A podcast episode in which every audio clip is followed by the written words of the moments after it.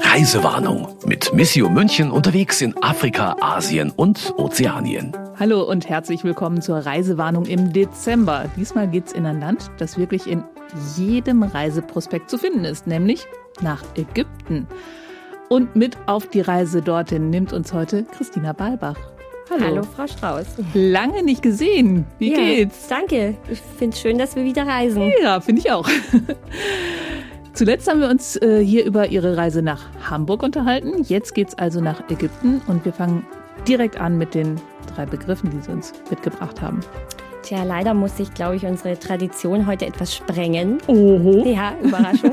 Gleich ein ganzes Buch. Äh, denn ich habe mich nicht für drei Begriffe entschieden, sondern ich habe dabei einen Gegenstand und einen Begriff. Okay. Also Ding. Ein bisschen anders.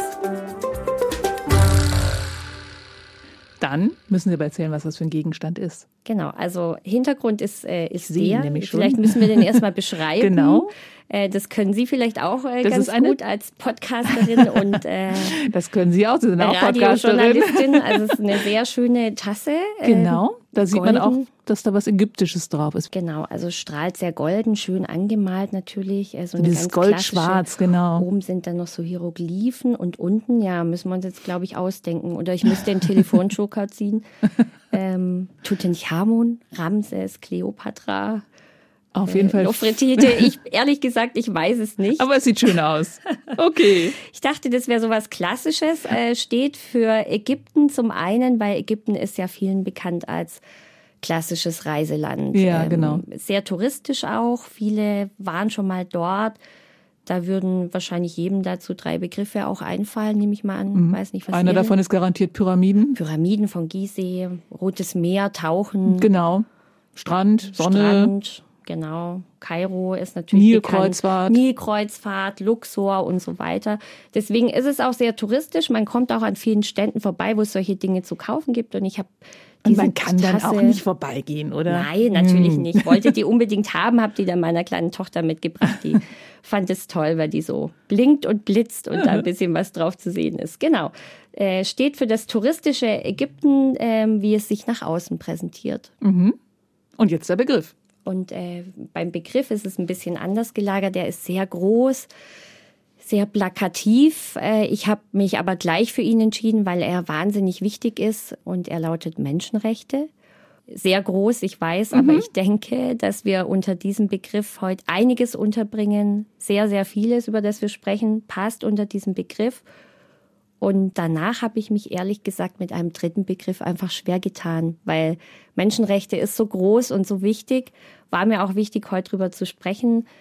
Ich habe heute Morgen in der S-Bahn noch hin und her überlegt, was der dritte Begriff sein könnte, der da noch dazu passt, aber es passt keiner. Mhm. Manchmal sind Sachen einfach so groß, dass man sie nicht mit was Kleinerem abwerten muss. Deswegen würde ich sagen, ein Gegenstand und ein Begriff für heute. Okay, Tourismus und Menschenrechte. Und trotzdem hören wir uns zuerst mal die Länderinfos an. Ägypten hat etwa hundert Millionen Einwohner, Tendenz steigend. Zu Beginn dieses Jahrtausends waren es noch siebzig Millionen und der Bevölkerungszuwachs geht weiter. Allein in der Hauptstadt Kairo leben mehr als zwanzig Millionen Menschen. Damit ist Kairo die größte Stadt Afrikas und eine der zwanzig größten Städte der Welt. neunzig Prozent der Einwohner sind Muslime, rund sechs Prozent bekennen sich zum christlichen Glauben. Der sogenannte Arabische Frühling, der in Ägypten zweitausendelf begann, gilt als gescheitert. Rund hunderttausend Christen haben danach das Land verlassen. Also vielleicht erstmal tatsächlich zur politischen Lage. Wir erinnern uns ja alle an die Bilder vom Tahrir-Platz, wo zweitausendelf viele junge Menschen das Regime Mubarak stürzen wollten. Und dann kam ja die Antwort des Regimes. Und das können Sie vielleicht ein bisschen besser erzählen als ich, weil Sie haben sich dort umgeschaut. Ja, es war uns tatsächlich wichtig, auch da nochmal hinzugehen. Wir haben ja Projektpartner besucht, auch in Kairo und außenrum. Aber es war für uns völlig klar, für den Fotografen Fritz Stark, der uns begleitet hat, und für mich, wir müssen auf jeden Fall mal einen Nachmittag am Tahrir-Platz verbringen und schauen, ähm, wie sich's anfühlt, was gibt's da noch zu sehen, was äh, ist da noch was übrig von diesem Geist von damals. Das ist ja jetzt zehn Jahre her. Und ähm, es ist ja ein riesiger Platz. Und es ist tatsächlich so ein bisschen ernüchternd, weil man gar nicht mehr viel äh, entdeckt. Also es ist an der, an der Mauer der amerikanischen Universität gibt es noch so ein paar Graffitis von damals, die wohl auch gepflegt werden, die die Märtyrer zeigen von damals, also die bekannten Gesichter. Es haben ja sehr viele Menschen den Tod gefunden, ein paar sind mhm. dann aber auch sehr bekannt geworden und dort sind diese Gesichter abgebildet in bunten Farben, manche mit Engelsflügeln verklärt und so weiter. Das ist noch die Erinnerung, die da ist, an zwei so Mauerteilen. Ansonsten ist nicht mehr viel da. Also das ist, denke ich, für viele Ägypter, sowohl für die, die sich damals hingestellt haben und einstehen wollten für mehr Menschenrechte und demonstrieren waren, ist es natürlich ein trauriges Kapitel und äh, regierungsseitig mag da natürlich auch keiner dran erinnern. Es ist schon richtig, dass der Arabische Frühling als gescheitert gilt, definitiv. achthundertsechsundvierzig Menschen sind damals gestorben, habe ich irgendwo gefunden. Ja, die das war genaue mir überhaupt Zahl, nicht bewusst, dass das so viele waren. Es waren viele. Ich habe äh, noch Kontakt aufgenommen mit einer jungen Frau, die ich über verschiedene Quellen dann noch ähm, herausfinden konnte, deren Bruder damals auch sein Leben verloren hat. Ich wollte sie gern treffen, mit ihr auch nochmal sprechen. Am Anfang, also ich habe sie über Facebook kontaktiert, am Anfang hat sie gesagt, ja klar, wir treffen uns. Und dann hat sie sich gar nicht mehr gemeldet und irgendwann später hat sie mir geschrieben, dass sie einfach nicht mehr drüber sprechen mag. Mhm. Es ist zu traurig, es ist zu frustrierend für die jungen Leute.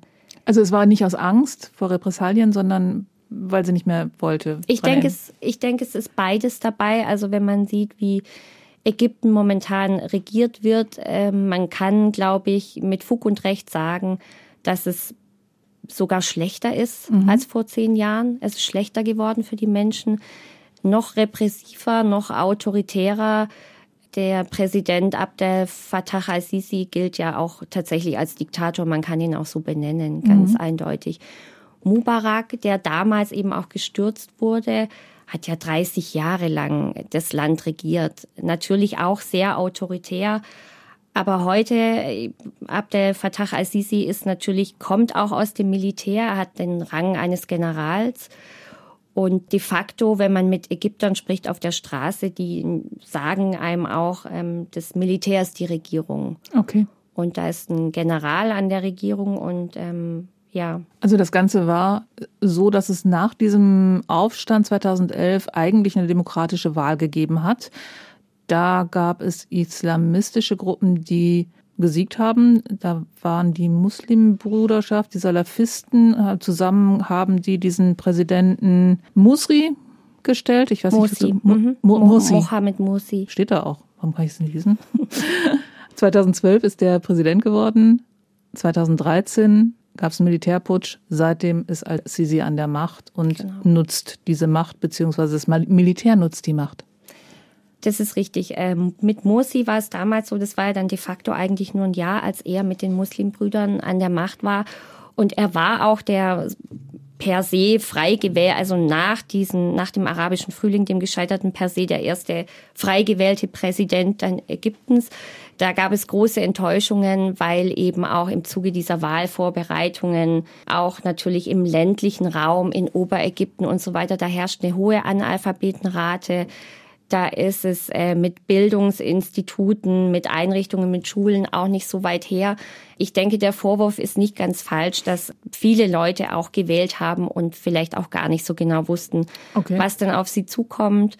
Mit Mursi, äh, da wurden auch Versprechungen gemacht, die natürlich nicht gehalten wurden. Und äh, von daher war das sehr undurchsichtig und dann erfolgte diese Wahl. Ja. Und ziemlich schnell wollte man ihn ja dann auch nicht mehr an der Macht sehen mit seinen, äh, er wollte ja auch einen islamistischen Staat gründen.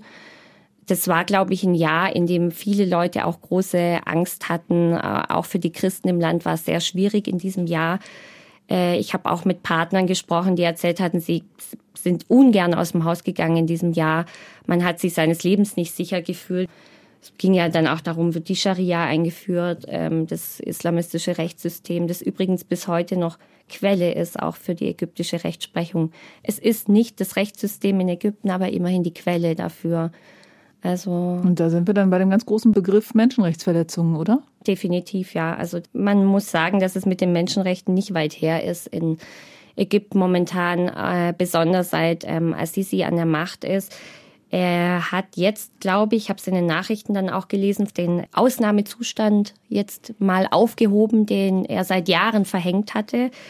Es waren, glaube ich, Anschläge und daraufhin konnte er dann bequem diesen Ausnahmezustand verhängen. Mhm. Aber unter einem Ausnahmezustand ist klar, hat man auch die Menschen einfach im Griff. Da gibt es dann keine Demonstrationen, keine unangemeldeten. Da ist mit Versammlungsfreiheit und so weiter nicht weit her. Da hat man viele Kontrollmechanismen, um die Leute dann auch zu steuern und zu kontrollieren. Und das ist das, was de facto in Ägypten stattfindet. Ich habe auch mit einem jungen Studenten gesprochen, zum Beispiel einem Wirtschaftsstudenten, der uns eine Zeit lang auch geholfen hat in Kairo, als wir unterwegs waren jetzt, der auch erzählt hat, ähm, WhatsApp-Anrufe zum Beispiel sind gesperrt. Also man kann das versuchen, aber es wird nicht funktionieren in Ägypten. Und das sind Dinge, die sind wir ja gar nicht gewöhnt. Mhm. Und das ist der Alltag von so jungen Menschen und deswegen sind die natürlich frustriert, ja.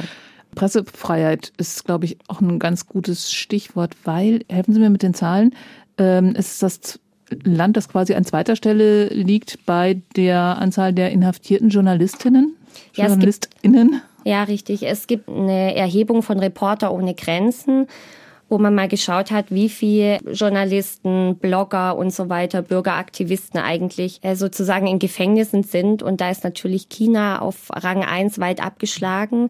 Aber gleich darauf folgt eben Ägypten. Und ähm, Webseiten von kritischen Medien sind gesperrt. Also geschätzt, ich habe es jetzt nochmal aktuell nachgelesen, geschätzt äh, gibt es momentan in Ägypten um die sechzigtausend politische Gefangene. Wow. Und es wurden auch jetzt, seit als Sisi an der Macht ist, knapp zwanzig neue Gefängnisse errichtet und es sind auch Todesurteile ergangen. Das ist was, das liest man tatsächlich nicht so häufig, aber es ist so. Ja, genau, das hatte ich auch überhaupt nicht auf dem Schirm und mhm. habe dann äh, nochmal geschaut. zwanzig zwanzig haben Sie das geschrieben. Wann genau war die Reise? Die war im, ich erinnere mich gut, weil Advent, ja, das war. Aber auch im Advent, okay. Richtig, genau. Das war sozusagen der letzte Vor-Corona-Advent, als wir dort waren. Also zwanzig neunzehn. Ich erinnere mich deswegen so gut, weil die Ägypter, also wer eben Weihnachten feiert, die Christen dort, Partner, die wir besucht haben, hatten sehr schön schon dekoriert mit Plastikbäumen und es blinkt und blitzt dann ja auch gern. Der eine oder andere kennt es vielleicht von Reisen. Ich erinnere mich da mal an Asien, da habe ich das auch so erlebt. Schöne Plastikbäume und ähm, viel Bling-Bling vor Weihnachten. Das war da auch so. Fühlt man sich da irgendwie adventlich? Das muss doch völlig schräg sein. Ähm... Naja, eigentlich nicht. Es ist zu warm. Zu warm dafür. Wobei es bei uns ja leider auch inzwischen wärmer ist im Advent. Wissen Sie noch, wie das Wetter war, als Sie zurückkamen? Weiß ich nicht mehr. Aber wahrscheinlich so ein Kulturschock. Es ist ja immer, so immer zu warm im Advent. Das da stimmt, wir, aber da sind wir verglichen auch mit Ägypten Gott sei Dank noch nicht ganz so warm. Das stimmt. Aber da fällt mir gerade was ein, und zwar zum Klimawandel fällt mir ein. Vielleicht haben Sie es auch gesehen in den Nachrichten. Jetzt vor ein paar Wochen war Prinz Charles in Ägypten zu Gast.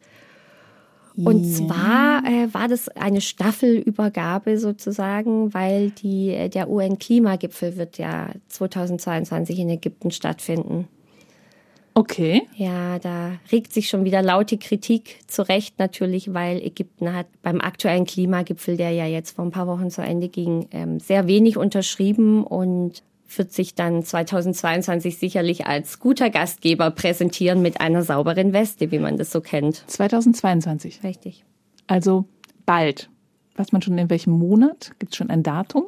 Ich habe mich noch nicht genau damit befasst. Ich habe es nur, mhm. hab's nur gelesen, weil ich Stimmt, dachte, der soll was jetzt macht jährlich stattfinden, ne? Richtig, genau. Ja. Und dachte nur, was macht Prinz Charles in Ägypten? Aber er hat sozusagen von Glasgow die Ah, als, ah, als Kairo geschlagen. Jetzt schnall ich es. Ich meine nicht Richtig. Als privater Aktivist, sondern als zukünftiges ähm, Staatsoberhaupt genau. Hat er den Staffelstab weitergegeben. Ja, wenn man die Klatschspalten nicht verfolgt. Also. Ja, war ich natürlich auch immer gerne. Also wird äh, Ägypten die Na, C O P ausrichten und ähm, man darf gespannt sein, was sich dann da tut, weil ich denke, äh, Ägypten, da muss ich, wenn ich, wenn ich an das Klimathema denke, könnte man in Ägypten auch Interessantes besprechen. Also mhm. da ist ja auch im Nil-Delta ist es ja auch immer schwieriger, überhaupt per se schon, weil es ein Wüstenstaat ist, aber auch für die Landwirtschaft da anzubauen, zu bewässern und so weiter. Und wenn ich an die Stunden am Tahrir-Platz denke, als wir da drüber gelaufen sind, ich hatte tagelang danach einen Husten, also vom Feinstaub. Ist das in anderen Ländern nicht so? Ich meine, liegt es irgendwie an der Hitze und an dem Feinstaub oder liegt es an dem Feinstaub, Feinstaub und dem Dreck in der Großstadt? Es ist wahrscheinlich Feinstaub plus Wüstenstaub, aber ich kenne das schon. Ich habe das öfter in solchen Riesenstädten. Aha. Aber ich, also da ist es mir besonders im Gedächtnis geblieben. Ich musste, sogar als ich wieder zurück war, musste ich tagelang husten. Und danach wurde es besser? Danach wurde es besser. Dann lag es an Kairo. Feinstaub in der Lunge abgesetzt. äh, aber dann lag es an Kairo. Und Kairo ist tatsächlich so eine Megacity, heißen die Dinger. Ja. Also eine Stadt mit mehr als zehn Millionen Einwohnern heißt Megacity. Kairo hat mehr als zwanzig Millionen und platzt, glaube ich, wirklich förmlich aus allen Nähten, oder? Es ist schon eine Wahnsinnsstadt. Es ist auch lauter mit lauter Superlativen belegt. Also es ist die größte Stadt Afrikas, weit abgeschlagen. Danach folgt ähm, Lagos. Mhm. Nigeria ist ja auch eine Riesenstadt. Und es ist, äh, Kairo ist tatsächlich auch die größte Stadt der arabischen Welt, weil man ja dann immer schnell an Mekka oder Riad oder so ja. denkt. Und äh, die sind aber deutlich kleiner. Also Riad, ich habe mal gegoogelt, hat fünf Millionen. Och, da ist niedlich. Kairo deutlich größer und deswegen schon auch wichtig. Und nur Kairo Stadt hat ungefähr so sechshundert Quadratkilometer, also nur innen das Zentrum. Mhm. Und die Metropolregion, die hat dann schon, da geht es dann schon an die zweitausend Quadratkilometer. Und das sind dann zwanzig Millionen. Kann man das vergleichen, so diese, wie groß ist das, wie das Saarland? Boah, das Saarland also kommt mir immer so... Also in Fußballplätze rechne ich das jetzt nicht um. Das Saarland kommt mir immer so klein vor. Okay. Also zwanzig Mal München oder ja, so. Ja, es ist verrückt. Ja, also man, wenn man rausfährt, also fahren kann man eigentlich auch gar nicht sagen. Wenn man mhm. in Kairo sich bewegt, dann steht man im Stau. Ich wollte gerade sagen, wie fühlen sich diese zwanzig Millionen an? Man steht im Stau. Gut, man das hat man ja Stau. Hier auch schon mal schnell. Es dauert Stunden. Mhm. Und es gibt so eine Straßenbahn, also nicht Straßenbahn, sondern S-Bahn oder U-Bahn-Linien gibt es schon auch. Die sind auch total voll, sind wir auch gefahren. Ähm, weil mit dem Auto kommt man tatsächlich, ähm, da braucht man Stunden, um rauszukommen. Und wenn man dann rausfährt, dann kommen riesige Ausfallstraßen. Die Autobahn ist ja, hat unglaublich viele Spuren. Fährt man dann vorbei, also wenn man so in den Südwesten fährt, dann fährt man schön noch an den Pyramiden vorbei, auf dieser riesigen Asphaltstraße und dann kommen die Hochhäuser, dann kommen die Pyramiden. Das ist ein Anblick, den ich total toll finde, weil wenn man auch auf der anderen Seite dann von den Pyramiden steht, dann hat man direkt die Hochhäuser dran, da gibt's ganz tolle ja, Bilder. Aber sind diese Fotos doch eigentlich immer so, dass da nur Wüste drumrum ist? Sind die echt so mehr oder weniger an der Autobahn? Ja, also wenn man von der anderen Seite fotografieren würde, dann, das finde ich eigentlich, Eigentlich ist ja. eher das spannendere Bild. Genau. Dann äh, hat man das Gefühl, dass die Pyramiden an die Stadt rangebaut sind. Das sieht total toll aus. Hat der Fritz Stark diese Fotos gemacht? Wir haben von allen Seiten fotografiert, natürlich. Aber im Magazin ist nicht gelandet. Nee, da haben wir, glaube ich, äh, ein Kamel, im Zweifelsfall ein Kamel im Vordergrund, oder? Ich weiß es nicht genau. Ich habe nur, also das, das, das Bild war mir jetzt irgendwie, also ich bin jetzt wirklich überrascht, dass man die Pyramiden von der Autobahn aussieht. Ich hätte dann gedacht, das ist Disneyland und die haben es dann nochmal nachgebaut oder so. Es sieht toll aus, wenn man da vorbeifährt. Also ich bin ja. da natürlich an der Scheibe gehangen, weil ich war selber vorher noch nie in Ägypten. Mhm. Und ähm, die Pyramiden, das ist einfach klar. Das ist wie mit meiner Tasse hier. Das ist was, also muss man haben und genau. zu den Pyramiden muss man hinfahren. Ja. Muss man unbedingt machen, ja. Also Sie sind nicht selber gefahren, sondern waren auf dem Weg von nach, von einem Termin zum anderen. Genau, wir haben Partner besucht, Projekte angeschaut und wir sind immer wieder an diesen Pyramiden vorbei. Und ich bin an der Scheibe und kratzen. Ich bin etwas, etwas nervös geworden und wollte da unbedingt hin. Und äh, wir hatten ja Monsignore Wolfgang Huber dabei, unseren Missio-Präsidenten, der dann immer suffisant gesagt hat, Frau Balbach, wir sind hier zum Arbeiten. Und dann sind wir wieder an den Pyramiden vorbeigefahren. Habe ich gesagt, irgendwie, irgendwann schaffe ich es noch, bevor wir nach Hause gehen. Das Wie lange waren Sie da? Wir waren eine Woche. War ein volles Programm. Ja, aber wenn die direkt an der... Okay, Sie sind bestimmt noch da gewesen, erzählen mir das noch. Mhm. Aber erstmal zurück zu der Reportage. Nämlich, die heißt nämlich auf Sand gebaut. Warum heißen die so? Ja, weil das ist sozusagen äh, auch das große Thema momentan in Ägypten. Wir hatten es ja von den Einwohnern und jedes Jahr sind es zwei Komma fünf Millionen mehr Ägypter. Wow. Kommen dazu und es ist ein Wüstenstaat de facto und in Oberägypten, das sehr ländlich ist, gibt es Landwirtschaft, aber ansonsten ist eine ganz große Landfluchtbewegung da. Wer kann, verlässt sein Dorf. Und äh, Kairo zieht die Leute unglaublich. Äh, auf der Suche nach Jobs, auf der Suche nach Infrastrukturen, besserer Bildung, machen sich alle auf nach Kairo und hoffen auf ein besseres Leben. Und Kairo platzt aus allen Nähten, beziehungsweise breitet sich in die Fläche aus. Das ist Wahnsinn. Und deswegen entstehen schon seit vielen Jahren Satellitenstädte auch, um eben diesem Zuzug gerecht zu werden und zu schauen, dass man die Leute unterbekommt. Das ist der vordergründige Grund, sage ich jetzt mal. Was noch mitschwebt, ist ein Riesenbauboom, also man kann es nicht anders sagen, an dem natürlich die einfachen Menschen da keine Beteiligung haben, sondern da geht es darum, dass große Firmen investieren und Ägypten Aufträge herausgibt und gebaut wird. Und ähm, diese Baufirmen sind zum Beispiel in China beheimatet, so also wie man es auch aus anderen Ländern kennt. Die Wohnungen, die da gebaut werden, braucht man sicher irgendwann? Oder äh, wie verstehe ich das jetzt? Also, naja, also es ist so. Ähm, wer profitiert davon, ist ja immer die Frage. Es wird gebaut. Und wenn man da rausfährt, dann fährt man an diesen Häuserschluchten entlang, riesige Wohnblocks, die meist, also meistens noch im Rohbau und stehen auch leer. Und äh, Plakate verlocken so ein bisschen mit, mit blauen Lagunen drauf, mhm. mit grünen Rasenflächen, mit äh, im Sonnenuntergang. Ja, eine im Magazin ist, ist sogar im Magazin eine, wir haben eben gerätselt, ist ein Räder drauf, ne? Ja. Also, was war das? Ja, sieht aus. Also es, also es sieht toll aus. Es könnte irgendwie könnte auch woanders sein. Rosamunde Pilcher. Sein.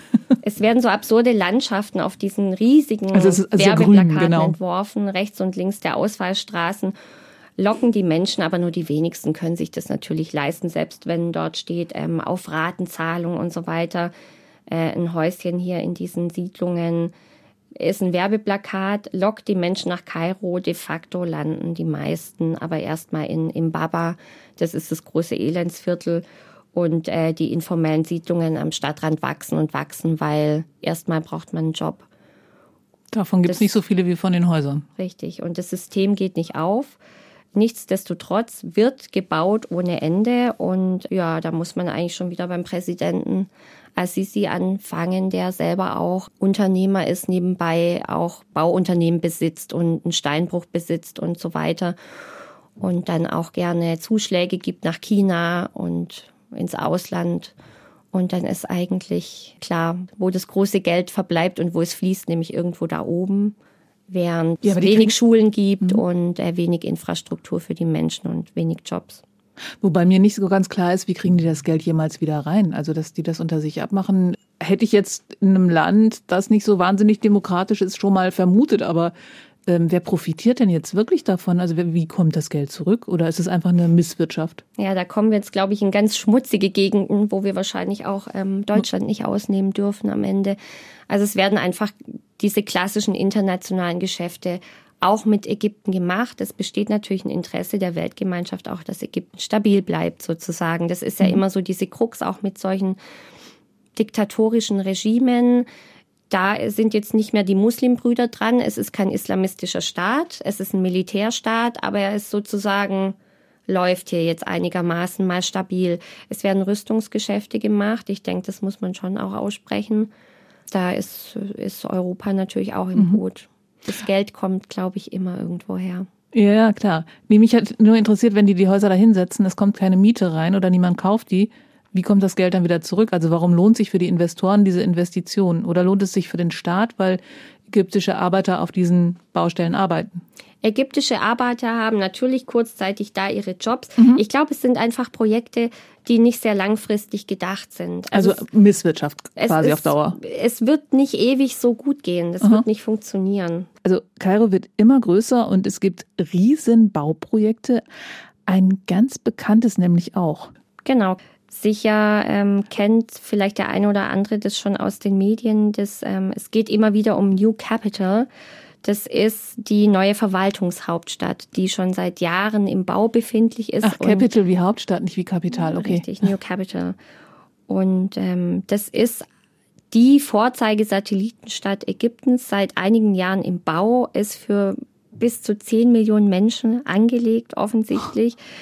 Ähm, auch ähm, wieder ein Projekt der Superlative sozusagen und ähm, hauptsächlich von chinesischen Unternehmen erbaut. Natürlich auch hier wieder äh, haben andere davon profitiert. Nichtsdestotrotz ist äh, diese Stadt jetzt gerade wohl am Fertigwerden. Die befindet sich so nordöstlich des Zentrums. Und ich habe jetzt gerade gelesen, dass die ersten Ministerien wohl anfangen, dahin zu ziehen. Also die Regierung... Die machen tatsächlich ernst und ziehen wirklich um. Genau, die Regierung verlegt den Sitz dorthin, nach New Capital. Und dann folgen, glaube ich... Das heißt dann auch so als Stadt? Ja, das soll so heißen. Das heißt, wenn es demnächst Nachrichten aus Ägypten gibt, dann sagt man nicht mehr Kairo. Sondern New Capital, New ja. Capital. Also es ist so ein bisschen höher, schneller, weiter tatsächlich. Also es ist dann auch so ein Iconic Tower geplant, oder ich weiß nicht, ob der schon steht. Der soll dann mit vierhundert Metern das höchste Gebäude des afrikanischen Kontinents werden. Und auch die größte Kirche, die größte Moschee des Landes, all das soll sich dort finden. Riesige Sportanlagen, ein neuer Flughafen. Wann kommt die nächste Fußball-Weltmeisterschaft dahin? Ja, dann haben wir, glaube ich, wieder genügend Themen, über die ja. wir recherchieren dürfen äh, zum Thema Menschenrechte. Dann schließt sich wieder ein Kreis. Ähm, waren Sie da? Haben Sie es angeschaut? Ich war nicht dort, nein. Das okay. haben wir nicht geschafft. Na, war auch nur eine Woche. Beim nächsten Mal. Aber interessieren äh, würde es mich auf jeden Fall. Ja. Ich würde mir es gerne anschauen. Aber in einer anderen Satellitenstadt waren Sie? Wir, richtig, wir sind rausgefahren äh, in die andere Richtung, äh, Südwesten.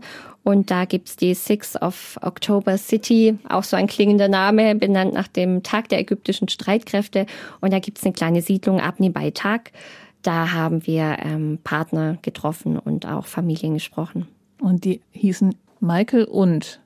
Michael und Jacqueline. Michael und Jacqueline und mit Nachnamen Shukri, genau, da Shukri. Steht's doch. Genau. Michael und Jacqueline Shukri haben aber auch die Zwischenstationen in diesem Elendsviertel gehabt. Das ist so ein ganz klassischer Fall, wobei da ist es noch gut ausgegangen, denn äh, Michael, der Familienvater, hat eine gute Schulbildung erfahren dürfen. Die sind aus Oberägypten, aus dem Dorf und äh, haben das dann verlassen, weil Michael auch keinen Job hatte. Und er auch eine bessere Schulbildung für seine Kinder wollte. Also hat er seine Familie genommen, drei Kinder, äh, die Eltern noch mit und dann sind sie Richtung Kairo gezogen. Und natürlich erstmal in Imbaba gelandet, im Elendsviertel. Aber er hat sich ganz schnell einen guten Job gesucht.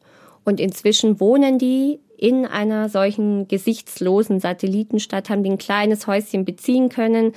Es gibt noch keine Infrastruktur. Er muss immer schauen, wie er nach Kairo kommt zu seinem Job. Der ist jeden Tag stundenlang unterwegs. Er hofft, dass ein Zug gebaut wird, irgendwann mal eine, eine Verbindung. Wurde versprochen wohl, ist aber auch so ein Thema, weiß man jetzt auch nicht, ob es kommt. Es gibt wohl eine Schule, keine besonders gute, aber es gibt eine, aber ansonsten nichts. Also nicht ganz so wie auf diesem Plakat? Nicht ganz so wie auf dem Plakat. Keine Rehe und keine grünen Rasenflächen in Sicht.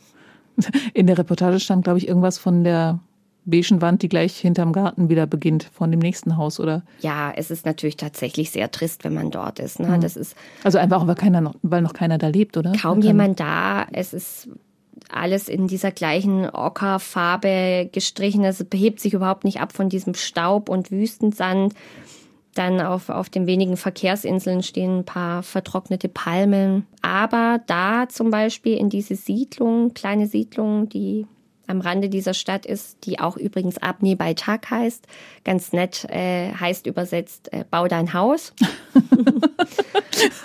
Und, ja. ja, sehr fantasievoll. Ja, okay. Genau. Neuhaus. Richtig. Heißt ja auch so in manche Stadt. Genau.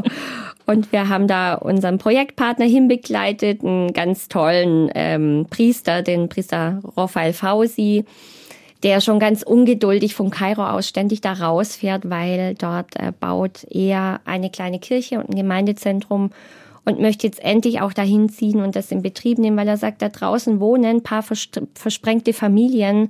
Es gibt nichts, ähm, auch keine medizinische Versorgung. Er träumt auch davon, dass er da eine kleine Gesundheitsstation auch irgendwann ergänzen möchte. Und einfach dieses Gemeindezentrum so ein Zentrum bilden soll, wo sich Menschen treffen können, wo auch Kinder spielen können, wo jemand da ist, der zuhört, weil diese Menschen in diesen Siedlungen sind schon sehr alleingelassen mit sich. Und das ist so ein klassischer Fall, wo die Kirche dann auch in die Bresche springt und sagt, okay, wir gehen da hin und wir wollen Lebensqualität für die Menschen und auch ein bisschen was verbessern. Vielleicht auch mal eine Schule bauen, eine Gesundheitsstation, solche Dinge. Ja. Die beiden, die sie da getroffen hatten, also Jacqueline und Michael, sind Christen. Das werden also die Schäfchen von Father Raphael werden. Ist das eine Siedlung nur für Christen? Ich meine, Christen machen sechs Prozent ja. der Bevölkerung ja. aus. Ziehen Christen ganz besonders oft in solche, kann man sagen, Vororte? Also Christen sind ja in der Minderheit in Ägypten ganz eindeutig. Und nein, solche Projekte der Kirche sind natürlich nicht nur für die Christen. Es gibt Länder, da ist es interreligiös vielleicht im Zusammenleben im Alltag einfacher als in Ägypten, muss man schon sagen. Christen fühlen sich nicht gleichwertig in Ägypten behandelt, fühlen sich diskriminiert. Und trotzdem sind solche Angebote natürlich immer für alle, die dort leben. Das ist ganz klar. Und es soll ja auch so ein bisschen verbindend sein. Deswegen ähm, eine Siedlung für Christen wird es auf jeden Fall nicht. Es wird bunt gemischt und ähm, die Kirche möchte da eher verbinden. Können die da so frei agieren? Tatsächlich, das ist auch so ein Thema, das, denke ich, viele Kirchenleute in Ägypten auch schmerzt. Denn die Zeiten für die christlichen Kirchen in Ägypten haben sich momentan etwas verbessert wieder. Unter diesem Militärstaat muss man tatsächlich sagen, der Präsident verspricht Schutz. Wir hatten ja vorhin schon über die, über das Jahr unter Mursi gesprochen, als Christen um ihr Leben gefürchtet haben. Und es ist natürlich immer wieder im Laufe der Jahre auch zu Anschlägen gekommen. Christen sind in der Minderheit, fühlen sich diskriminiert. Es gibt auch Beispiele, die mir jetzt erzählt wurden, ganz alltagsnah, wo man wirklich sagen muss, es scheint tatsächlich so zu sein. Also Christen bekommen keine höheren Posten in, in der Wirtschaft oder in der Verwaltung. Ich habe zum Beispiel einen getroffen, der an der Uni auch als Dozent arbeitet, meinte, es war ein Riesenkampf, so weit zu kommen. Auch im Alltag. Ich habe einen Studenten eben getroffen, der auch gemeint hat, es ist schwierig für ihn an der Uni, weil er auch Kyrillos heißt. Das ist auch noch ein christlicher Name. Und im ägyptischen Pass übrigens, finde ich auch sehr interessant, ist es auch vermerkt, in welchem Glauben man angehört. Das ist bei uns ja auch. Römisch-katholisch steht drin, oder? Weiß ich gar nicht. Im Reisepass? Nicht? Man muss es immer schauen wir mal nach. Aber das wurde, ich weiß gar nicht, ich achte auf sowas immer gar nicht. Nee, bei uns ist es ja auch nicht irgendwie, also es hat ja außer, wohin man seine Kirchensteuer zahlt, keine, keine weiteren Folgen. Ja, ja. Also jedenfalls äh, fühlen sich die Christen so ein bisschen auf dem Präsentierteller. Sie sind mhm. in der Minderheit, sie haben nicht die gleichen Chancen im Alltag. Und für die Kirchen ist es inzwischen besser, muss man leider sagen, unter diesem äh, Militärdiktatoren. Denn Kirchenbauten waren über viele Jahre, wurden illegal getätigt. Also es wurde mal angefangen zu bauen, aber es war nie sozusagen offiziell genehmigt. Mhm. Und das hat sich jetzt geändert für die Zumindest Kirchen. Zumindest nicht als das, was es werden sollte. Richtig. Und da hat man immer gebaut und gesagt, irgendwann lassen wir es mal genehmigen. So. Und ähm, hat die Arbeit natürlich trotzdem weitergetan, aber es war schwierig und man wusste auch nie, wie es weitergeht. Jetzt ist es so, die Kirchen dürfen offiziell Baugenehmigungen beantragen, dürfen bauen, stehen offiziell unter Schutz von al-Sisi vor Anschlägen, aber was sie natürlich auch in eine gewisse Art von Abhängigkeit bringt gegenüber der Regierung. Und das ist ein Punkt, da habe ich auch mit Partnern von uns gesprochen, das schmerzt Kirchenvertreter sehr, denn sie wissen sehr wohl um die Verletzung der Menschenrechte, um die ganze prekäre Situation und können sich offiziell eigentlich nicht dazu äußern, wenn sie selber ihre Arbeit weiter tun wollen. Ja. Wenn sie sich äußern, besteht immer die Gefahr, dass es mit äh, einem Bauvorhaben nicht klappt, dass irgendwo eine Schule nicht gebaut werden kann oder eine Behindertenwerkstätte.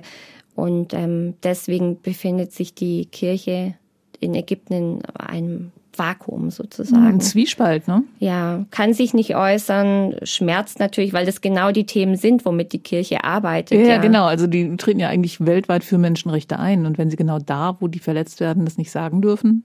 Das ist sehr schmerzlich, glaube ich. Momentan richtet man sich so ein und versucht da irgendwie durchzukommen, aber ist auch nicht sehr zufrieden damit. Ja, Sie haben auch mit einem Weihbischof gesprochen, der auch so hieß wie der Wirtschaftsstudent, nämlich Bakum Hani Kyrillos. Stimmt, genau. Ist auch ein Kyrillos. Genau, ähm. mit dem klingenden christlichen Namen. Ähm, ja, der Weihbischof, das ist ein ganz äh, toller Partner von uns, der hat mit mir auch sehr offen gesprochen. Das hat er sich jetzt schon getraut. Das macht nicht jeder. Viele wollen auch immer wissen, erscheint es in Ägypten oder wofür schreibt ihr das? Erscheint es nur in Deutsch? Ist auch eine wichtige Frage. Er hat mir schon viel erzählt, auch von diesem harten Jahr unter Mursi. Und er macht eine tolle Arbeit zum Beispiel, das ist äh, ein Sozialzentrum, ein katholisches Sozialzentrum, wo er lebt und auch arbeitet. Das ist eine, so eine Art Behindertenwerkstätte, weil Menschen mit Handicap in Ägypten auch immer noch ähm, oder die ganzen Familien mit einem Makel leben. Es ist offiziell sozusagen, also Menschen mit Behinderung werden auch mal mhm. zurückgehalten aus der Öffentlichkeit, werden versteckt. Ähm, ist immer noch leider so, besonders im ländlichen Raum, dass es als Makel gilt und solche Menschen haben wenig Chancen und da macht die Kirche total viel für.